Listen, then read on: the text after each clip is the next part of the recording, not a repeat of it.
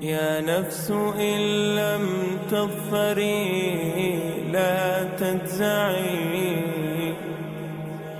وقد دل القرآن على أن الله جل وعلا لا يضيع أهله وأنه تبارك وتعالى لا يخذل أولياءه.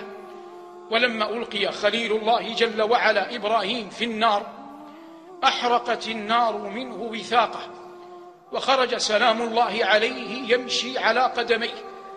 فلما رآه أبوه وكان أبوه مثل قومه كافرا قال له نعم الرب ربك يا إبراهيم نعم الرب ربك يا إبراهيم فقد رأى آزر بعينيه أي رحمة ألبسها الله جل وعلا خليله إبراهيم فلا أحد يحفظ ويكلأ وينصر إلا الله تبارك وتعالى. وقد جاء في آثار الصالحين أن الحجاج بن يوسف غضب يوما على الحسن البصري فاستدعاه وأمر بالجلاد والنطع والسيف. دعاه ليقتله. فلما دخل الحسن على الحجاج في مجلسه حرك شفتيه عند باب المجلس. فرآه الحاجب المسؤول عن الباب وهو يحرك شفتيه دون أن يفقه ماذا يقول. فلما دخل الحسن على الحجاج تغير الحجاج وأخذ يكرمه ويطيبه ويسأله ويقول له أنت سيد العلماء يا أبا سعيد. فما زال يسأله ثم ودعه حتى وصل به إلى الباب وخرج ولم ينل منه بسوء.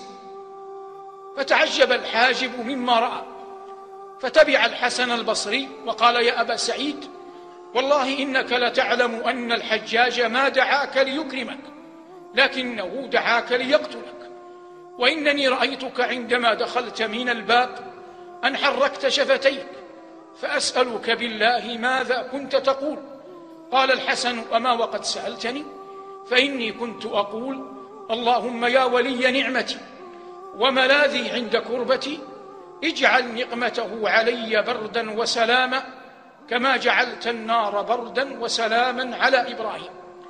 وهذا يعرف في الشرع وفي العلم بتأول القرآن. في إن الإنسان ينظر إلى آيات القرآن فيتأملها ثم يتأولها. والمعنى بأن يتأولها أن ينظر ما الدعاء فيقوله.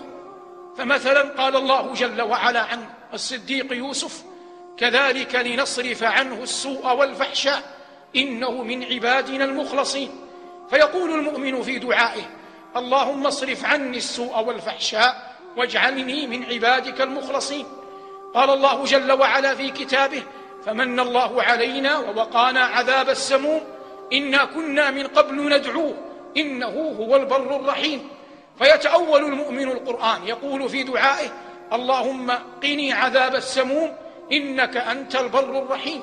اللهم قني عذاب السموم إنك أنت البر الرحيم وهكذا في غيرها من آيات القرآن وهؤلاء المؤمنون يقولونها يقولونها في. في الدنيا تعبدا ويقولونها في الآخرة تلذذا يا رب